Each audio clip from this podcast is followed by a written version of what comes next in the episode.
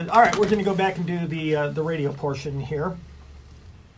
Three, two, one. Welcome back to the Real Estate Voice with Barb Schlinker, the weekly radio show that informs and educates you on how to buy or to sell real estate with Barb Schlinker, the owner of Your Home Sold Guaranteed Realty. And Barb, we were talking about appraisals before we took our break, and, and we wanted to finish up on a couple of things. What else about appraisals? Well, I mean, I guess I was just going to say that if if your agent sits down with you and shows you what the market's doing for that type of house, comparing apples to apples, then you can anticipate it if you're going to have an appraisal problem. If you get lucky enough to where you get a bidding war on your house and it bids over asking price, at least you know in advance that it could be coming. And that's one of the things. Nobody likes surprises in, in any form, but um, you know, so we sit down, we talk about similar sales, recent similar sales, and as long as we can find just one that substantiates the price without being too much of a stretch, Right. we have a good chance of, of getting it appraised at the agreed upon sales price. So I was just going to say you can you can plan for this not to go wrong. Well, and, and I think that is the key because you can plan based on the experience. And, and because some of these things, when, when you look at it and you say, oh my goodness, we had a, a bidding war and the price was so much higher than we had ever anticipated, Mm-hmm. that sounds like great news until you're saying, oh wait, but it also came up much, much higher than the appraisal. So Right. there's a mixed blessing sometimes. And that's, again, why I would want you to be the person who's on my side, which is a good, which is a good traverse into some of the top things that a home seller wants out of an agent like you, Barb Schlinker. Well, I would say the number one thing, and, and this isn't me, this is based on the National Association of Realtors survey that they do every year about what consumers, buyers, and sellers want from real estate agents and their experience. And the number one thing is actually a buyer. Yes. Just takes one. We just need one. And and if the agent that you're interviewing is not talking about having buyers, they're probably a lot like most of the other agents where they just take a home, they stick it in the MLS, and they hope some other agent brings them a buyer. And it's unfortunate, but we've gotten lazy. No, no, and that's lazy. and that's why when we talked about your team a little bit earlier and how extensive your team is and how detailed your team is, a lot of that has to do with marketing of, of that particular piece of property. It's not just marketing you and your team, Right. but it's marketing that piece of property so that people get the most value out of that. And that's what a seller is going to want. And, and you're right, you just need one. Yeah, but our beloved National Association of Realtors has kind of uh, restricted us in the way we can market properties ahead of it going on the market.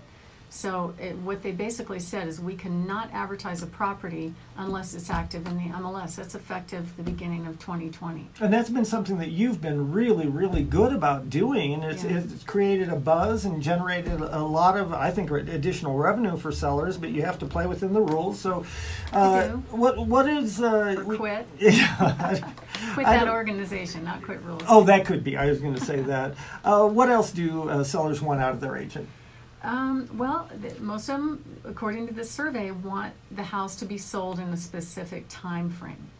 And uh, it's usually with the high demand properties, it's not that hard. We can plan ahead, you know, and go, okay, this is when I want to go on the market, this is when I want to close.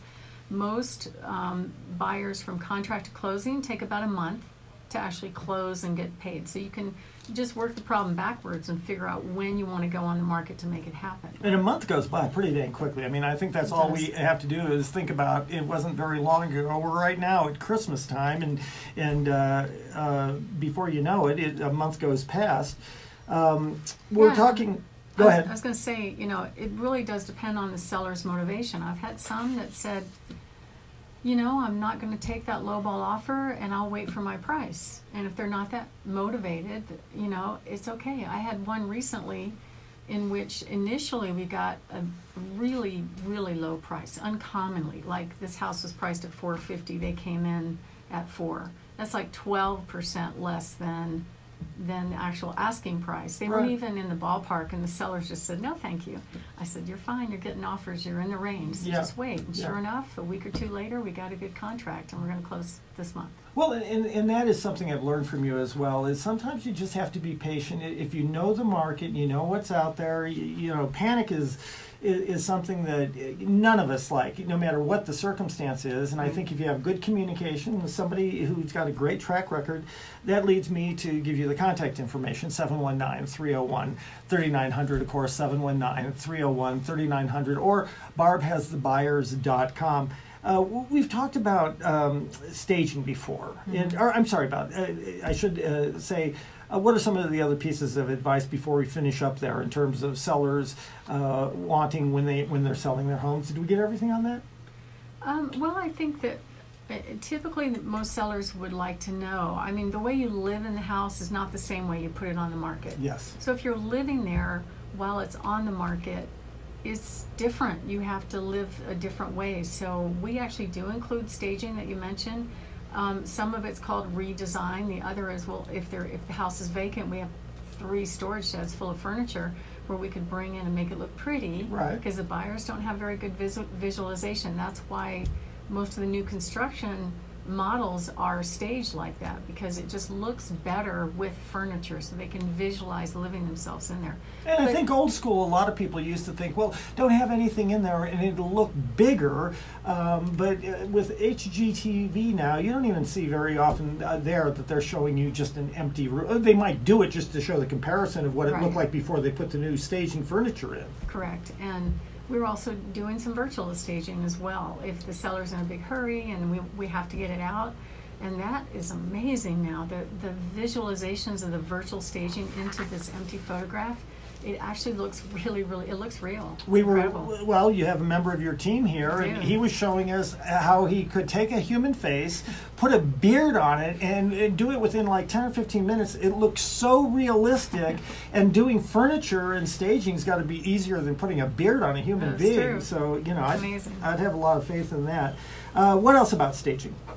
Well, um, we include that. So, very we find that very few home sellers are really photo ready. I, I think I've had maybe two in the last three or four years. That, yeah, you're ready for photos. Most of them are not.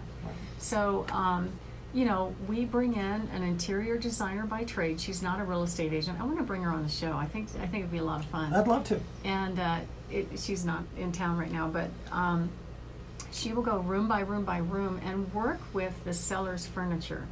And we just did one actually in Briargate. It was really fun. First, we, we had this list, this general staging notes that we send to our clients. And they get that, that's a kind of a checklist to help them get prepared.